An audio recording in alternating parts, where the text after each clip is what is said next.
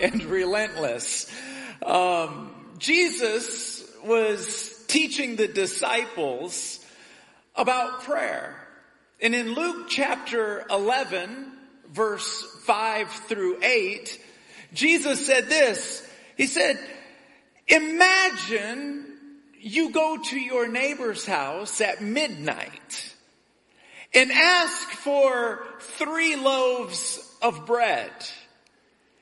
And you say to him, someone has come to visit me, a friend, and I do not have food in my house that he may eat.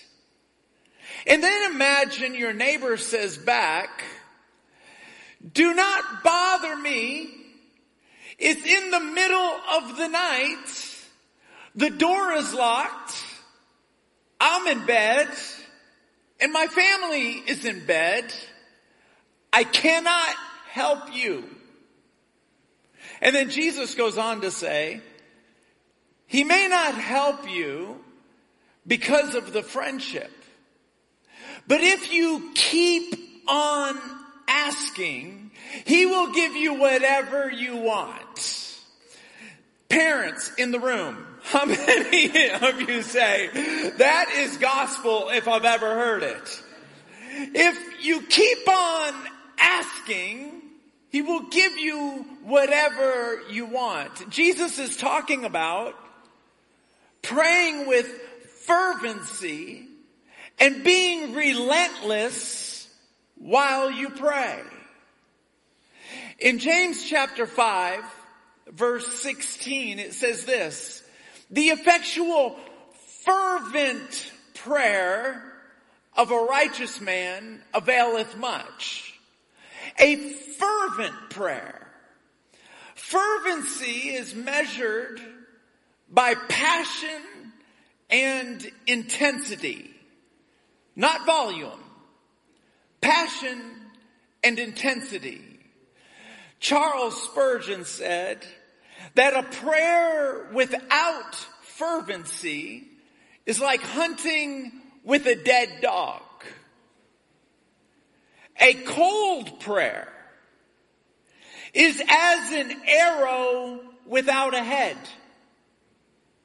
Like a sword without an edge. Like a bird without wings. It cannot pierce. It cannot cut. It cannot fly to the heavens. So if you are going to pray, pray with fervency.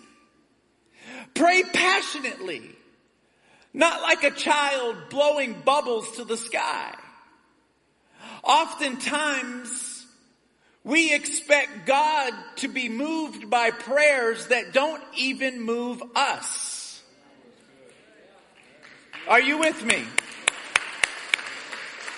We casually throw prayers up and expect all of heaven's armies to move. Sometimes we don't even throw the prayer in the air. Sometimes we just think it and feel it and want it. But we don't want it bad enough to pray about it. And so we build animosity towards God for not moving according to our wants and desires. Not our prayers, just our wants and desires. All of us know people who stand there with arms crossed and foot tapping, disgusted with the things of God because they think that God reads their mind and moves. Yes, He can see our thoughts and feel our emotions. But it's the fervent prayer that weighs the most. Everybody say fervency. Come on, say it again. Fervency. In this day and age, there is no place for the Christian who won't play, pray with fervency. There, you can play or you can pray. If you are not praying, you are playing. You're playing religion. Your relationship is shallow. It's smoke and mirrors. There is no relationship. There's an acknowledgement, but no relationship. We all know people who acknowledge the fact that they're married because they have a wedding band on their finger. In the same way, they acknowledge they are married, but there is no intimate relationship. And who wins in that deal? No one. It is a representation of what should be, but isn't. I want to challenge you. You have significant battles in your life.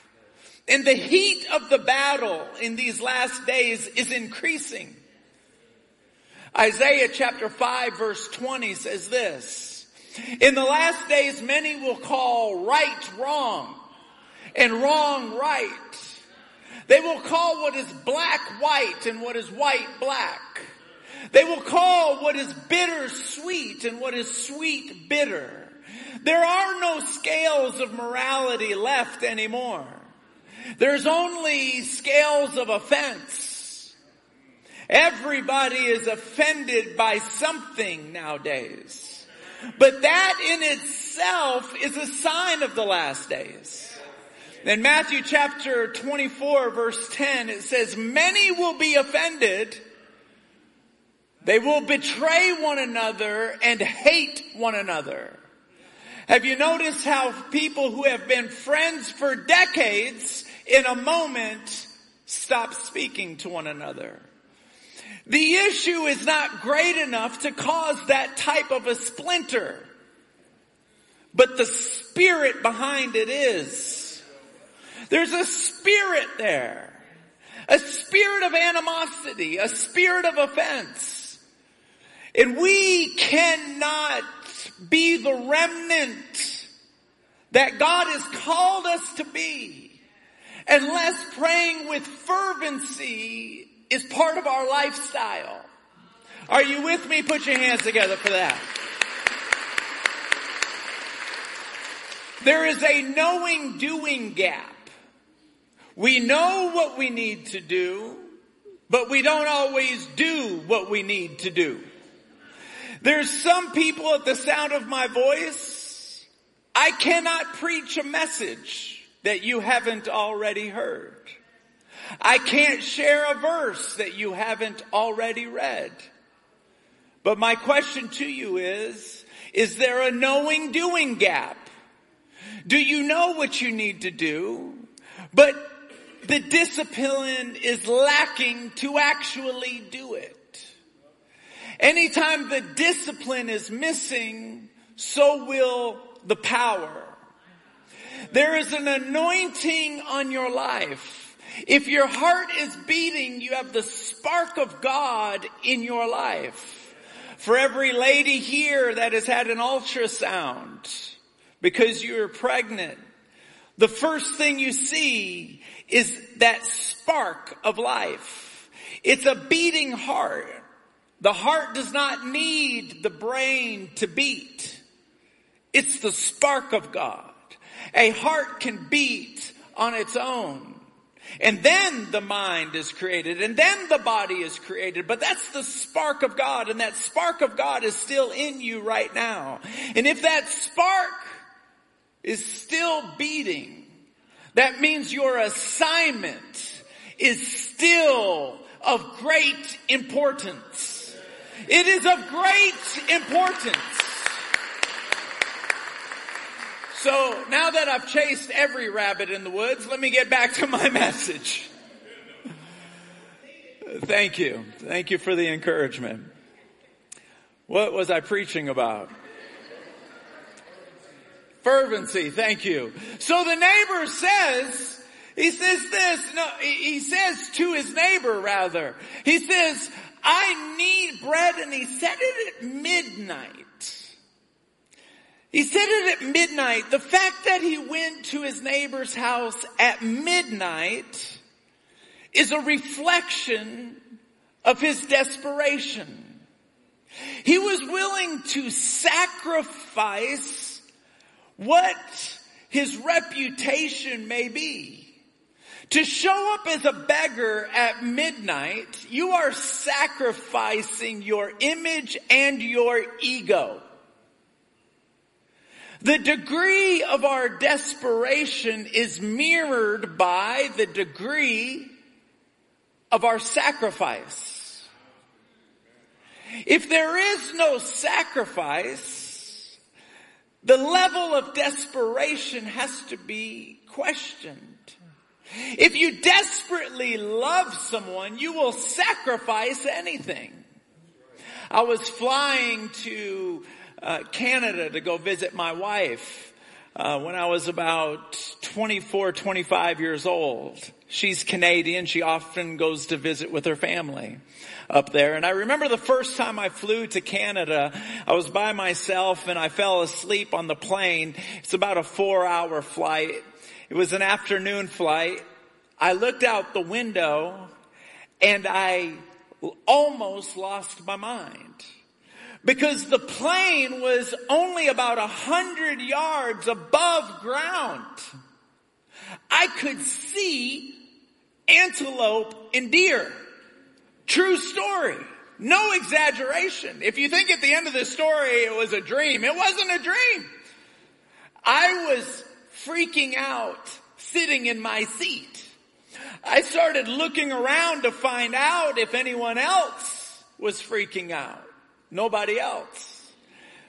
The thought crossed my mind to flag down a stewardess and hit the little button in the plane to say, do you realize that the plane is only a hundred, uh, do you realize we're about to crash?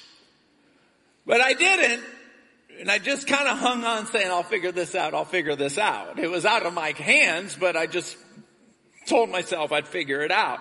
Soon, all of a sudden, uh, the distance between the plane and the ground went back to normal, as it should be several thousand feet. And as I tried to figure out what was going on, it dawned on me, Frankie, your family lives on the East Coast. My father's family lives in New York. My mother's family lives in Florida. I've always lived in the center of the map. Michigan, Arkansas, Texas. So I always flew east. So when I was flying west, I was going over the Rocky Mountains. The Rocky Mountains are, have peaks up to 14,000 feet. There are 3,000 feet of mountains that come down from British Columbia, Canada, all the way down to New Mexico. I've never gone over the Rocky Mountains before. That's why I was seeing land. I went and told my friend about this whole story that I'm telling you right now. And my friend asked me a question. He said, why didn't you tell the stewardess? And I said, I don't know. He goes, I know. Because you would rather die than look like an idiot. and I started laughing. I said, you're exactly right. If I'm going to die, at least I'm going to die with my dignity. But the more I thought about it, I thought, no, yes, that, that was definitely in play. But also, I figured I could figure it out on my own. See, when you don't call for help and you don't pray fervently, deep down inside, you really believe you can figure it out on your own. Deep down inside, I can figure this out on my own. I don't need to be so desperate to worship and to pray. I don't need to be that desperate to pray fervently. I have figured problems out in the past and I can figure them out in the future. But there will be a day where you know that you are at the end of the rope. You are at the bottom and you have no other options.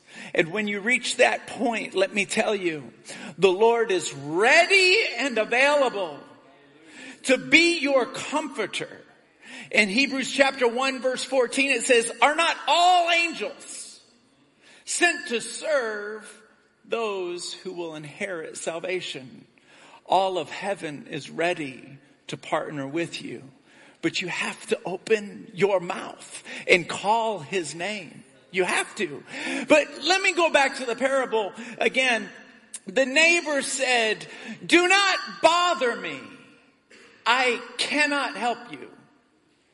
Anytime you pray fervently, you should expect two impressions. An impression is either a thought or an emotion. Anytime you pray, you should expect two impressions. All of us.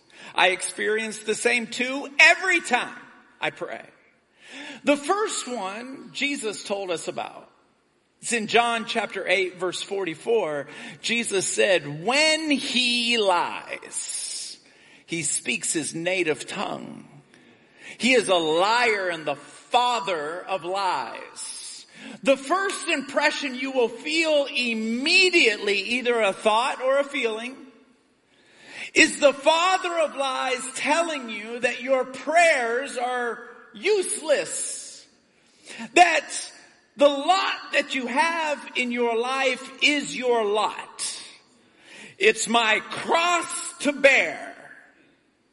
And he will convince you to stop praying and he will bring people to your mind who prayed similar prayers to you as you are praying and it didn't work out for them. I asked the Lord about that one time because I was asking for a, a, particular type of relationship with Him. And I thought real quickly, well, I know people who pray much more than I have.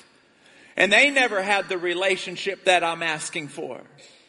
And like lightning, this thought came to my mind, which is the other voice from the Holy Spirit. Told me, Frankie, mind your own business. My relationship with you has nothing to do with my relationship with them. My arrangement and plan and assignment with them has nothing to do with my arrangement and my assignment with you. Mind your own business. Sometimes the Holy Spirit will tell you things that, that you just need to know. But you always know that it's the Holy Spirit when you feel your hope getting stronger. When you feel your hope dying, that's how you know that the enemy is the one speaking to you.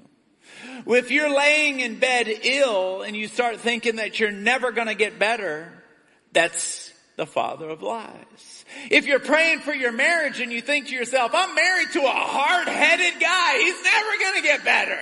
He might be hard-headed, but that's the enemy speaking to you. Anytime you feel hope dying, that's the enemy talking. What is hope? Hope is an expectancy of the future. You can't wait for the future. That's why Jeremiah 29, 11 says, I will give you a hope and a future. When you don't know the answers to your problems, but you feel a sense of excitement and anticipation, that's the Spirit of the Lord. When you feel like there's no use in praying and there's no use in hoping, that's the spirit of the enemy. And so when the parable unfolds and the neighbor says, don't bother me. Don't bother me. I cannot help you. Just know this. That's the voice of the enemy. If you look in the mirror and you feel like you don't look good, uh, you, you don't feel like you are up to par, and you feel your depression sinking and your hope fading, that's the enemy. Now the question that we have to ask is why is the enemy after you so intently. I don't know about you, but I feel like the enemy comes after me every second of every single day. Are you with me? Say yes. There's constantly this battle for hope. I want to believe, it's hard to believe. I want to believe, it's hard to believe. I want to trust in you. I'm having trouble trusting in you. It's back and forth, back and forth, back and forth. It's almost as if the enemy never takes a rest. And so you have to ask yourself the question, why? Uh, are you that important that he never takes a rest? The answer is very quickly, absolutely. But let's unpack it just for a second. what is actually on the line? My alarm oftentimes throughout the week goes off at four in the morning to get up to pray. I didn't know that for the past several weeks, my wife has been having terrible anxiety in the middle of the night. I didn't know that. She just told me last week, but it's been going on for weeks. In the middle of the night, she has these fits of anxiety so great that it wakes her up and she's covered in sweat.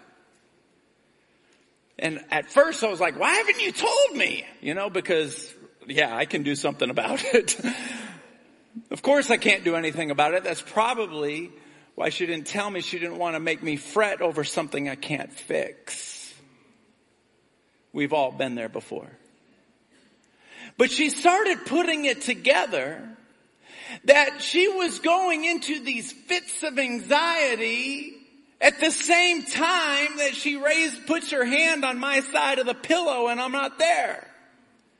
The same time as I'm upstairs calling on God before the sun comes up, Satan is already up and he's buffeting her.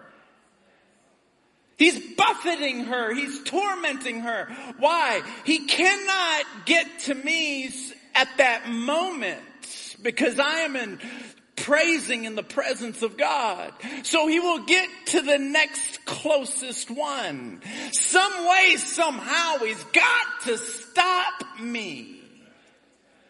And in full transparency, when I found out the degree of anxiety that she was having, I honestly thought maybe I should pray less and I'll start praying in the afternoon. It's less of a sacrifice. Maybe she won't be tormented anymore. And then I thought, no, that's part of his plan.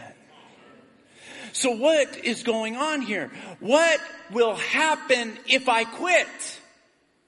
What will happen if I quit? What will happen if you quit? What will happen if you quit? What will happen if you stop coming to church? What will happen if you stop praying fervently? What will happen? Two things. Number one, whatever God has for you remains in waiting. That's number one. You may find yourself settling for something far less than what he has planned for you. But number two, the collateral effect. My wife would know that I quit. My kids can hear me through the wall. I didn't know that. It was very awkward to find that out.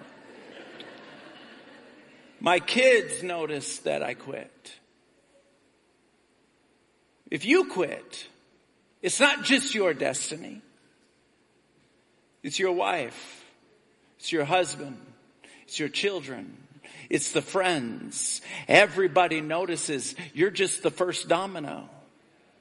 So yeah, he does not sleep. And the very last point of the parable was if you keep on asking, you will receive whatever you ask for. Whatever you ask for. Whatever you ask for. Some people faint and quit just before they get their breakthrough. I want to tell you if you set your alarm in the middle of the night or set your, your alarm early to get up and pray and it goes off and you think, I'm not getting up, I'm tired. If you just wait, you can almost hear the angel next to you saying, come on, get up, get up, Get up, get up, because the reward is great. Every great sacrifice has a great reward in the balance. Come on, put your hands together. Every great sacrifice has a great reward in the balance. Some football teams, not gonna say the ones, can march 80 yards from one, from yard one to yard 20 easily. Some football teams can march 80 yards, but the problem is from end zone to end zone, it's 100 yards. The last 20 yards is what they call the red zone. There's a lot of football teams that all of their scores are multiples of three because they just kick field goals.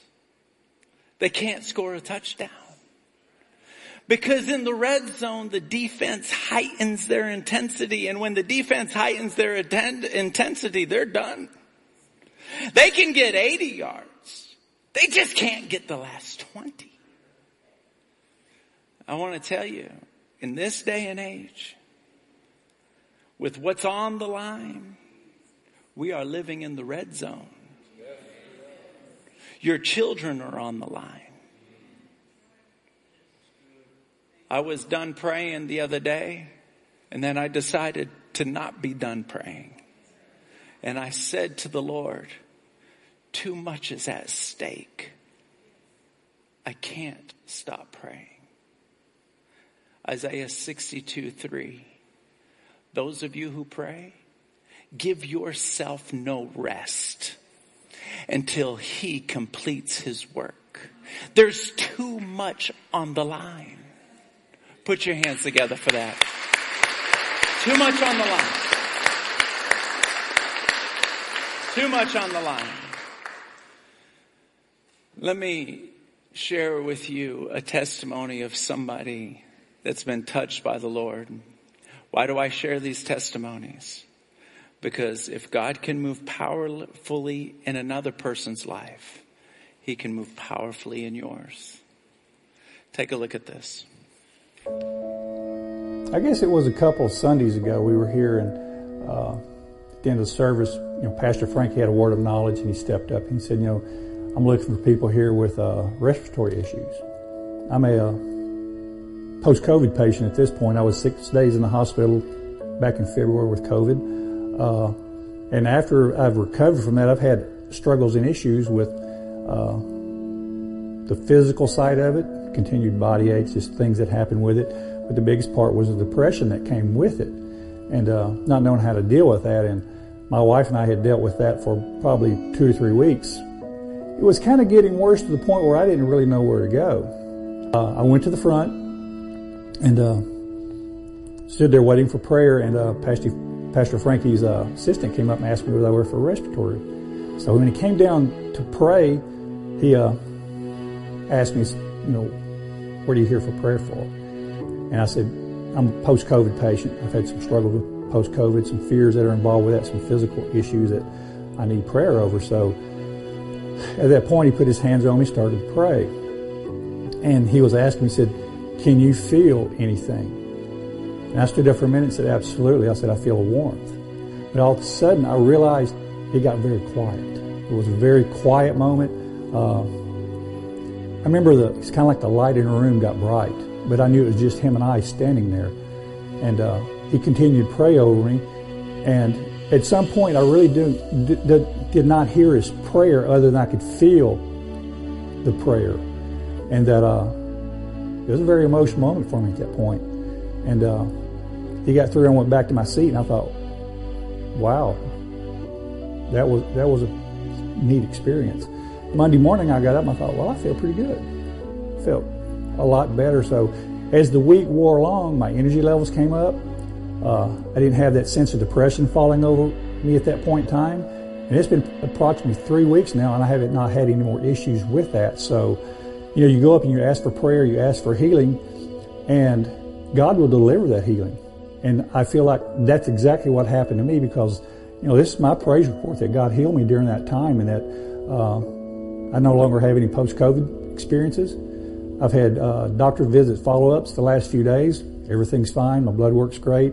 Physically, I'm doing really well. So, uh, glory to God for the good health report.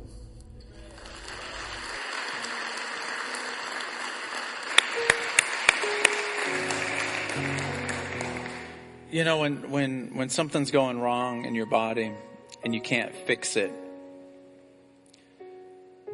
and you go meet with a doctor and you find you, you realize real quickly they can't fix it either. It's a debilitating moment.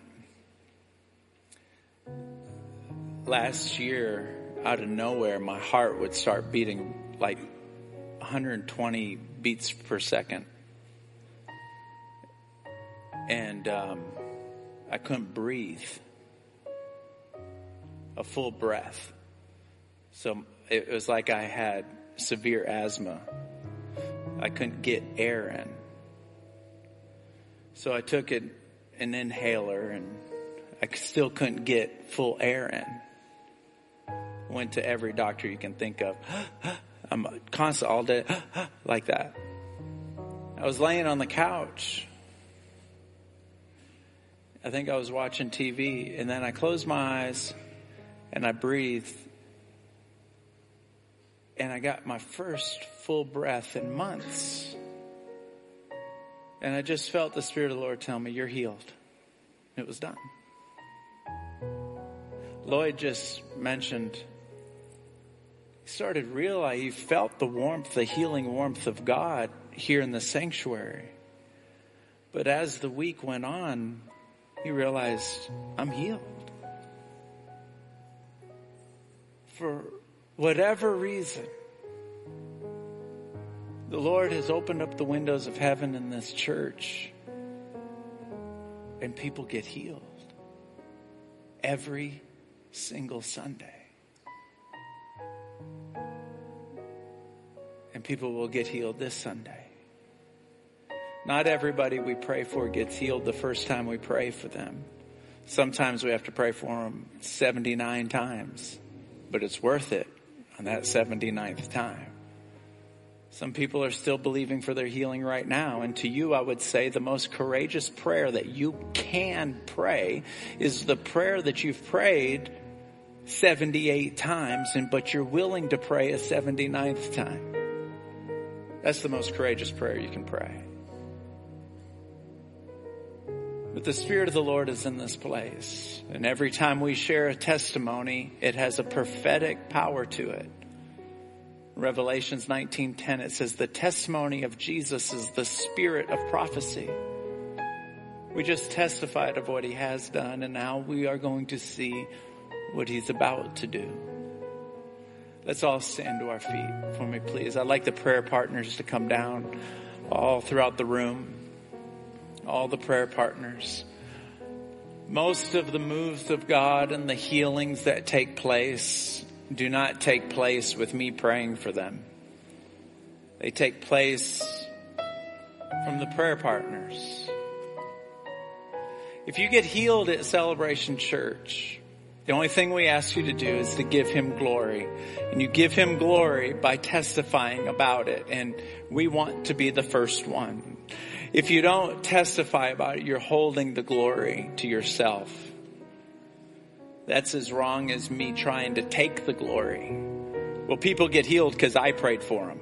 That's me taking the glory and the Lord will strike me down for that.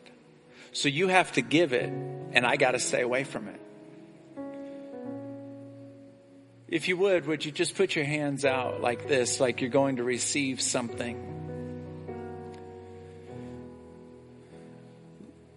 Close your eyes and look up to the heavens and try to the best of your ability imagine looking at his face to the best of your ability. The Holy Spirit will help you if you're just patient. In a few moments, I'm going to invite people to come down for healing, to pray with prayer partners. But if you're in this room, and you are not sure where you would spend eternity if your heart were to stop beating in the next five minutes. You're the most important person in this room. I want you to come out of your seat when the moment comes and take the hand of a prayer partner and say, I need to get my life right with God. The Bible says if you're ashamed of Him in front of people, he will be ashamed of you in front of the Father. And so when that moment comes, I want you to come out of your seat as quickly as you can.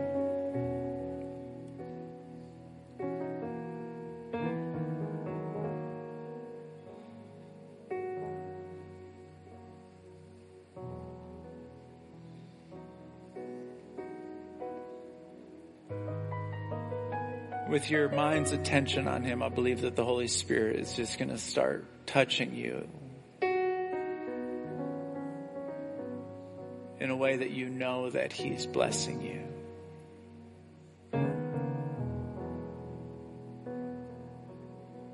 Sometimes at this moment of the service, I feel like the Lord gives me a word of knowledge, which prophecy says what He is going to do. A word of knowledge is what He is about to do. And if I describe you, that means that the Lord just whispered your condition to me because today's your day to be healed. So if it's you, I just want you to raise your hand and come out of your seat. If you're new here and I, and it's you that I'm talking about, I know it's super scary to come out of your seat. But I'm not going to embarrass you. I'm just going to take my mic off and I'm going to come pray with you at the end of the service. That's it.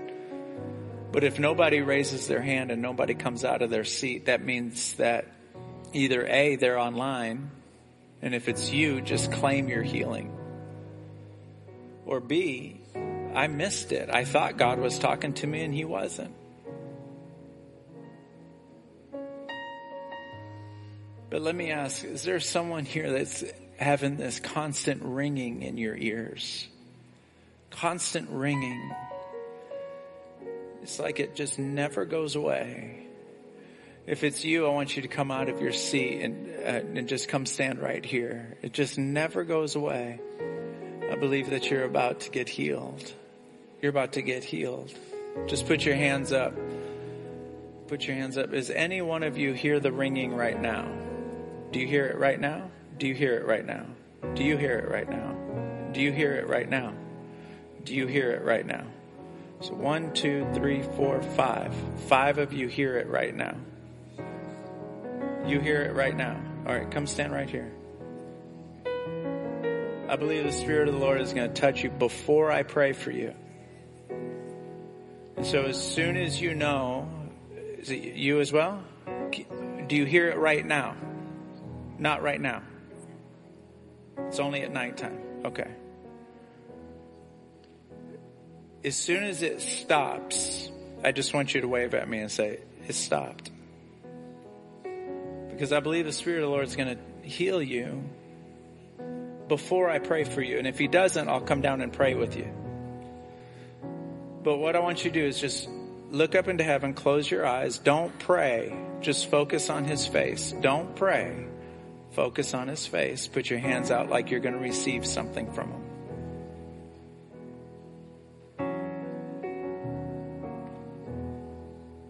What somebody spoke to me a couple weeks ago, they said, I kept waiting week after week for you to describe what I'm fighting, my physical thing that I'm fighting, but you never said it. And my heart broke because you, these prayer partners, many of them have greater faith than I do and even greater spiritual gifts than I have. So whatever you need, whatever you need, I want you to come out of your seat right now and take the hand of a prayer partner and let them pray with you. There's going to be no official dismissal, but we live for the Spirit of the Lord. And so you leave whenever you get ready. Let's sing this song one time through before anybody goes. I love you. I love you so much. I know I don't know you, but I feel it. I love you so much. Be blessed in the name of the Lord.